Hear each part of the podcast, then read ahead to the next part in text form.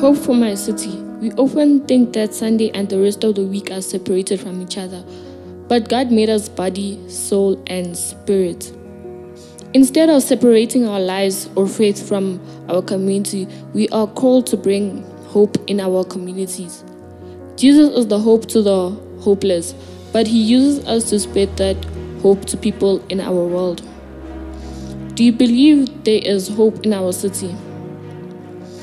What is your role in bringing hope to the people in our world? Grab your Bible, let us read the following scriptures together. Colossians 1, verse 19 to 20. For God is in his fullness was pleased to live in Christ, and through him God reconciled everything to himself. He made peace with everything in heaven and on earth by means of Christ's blood on the cross. John 17, verse 15 to 18.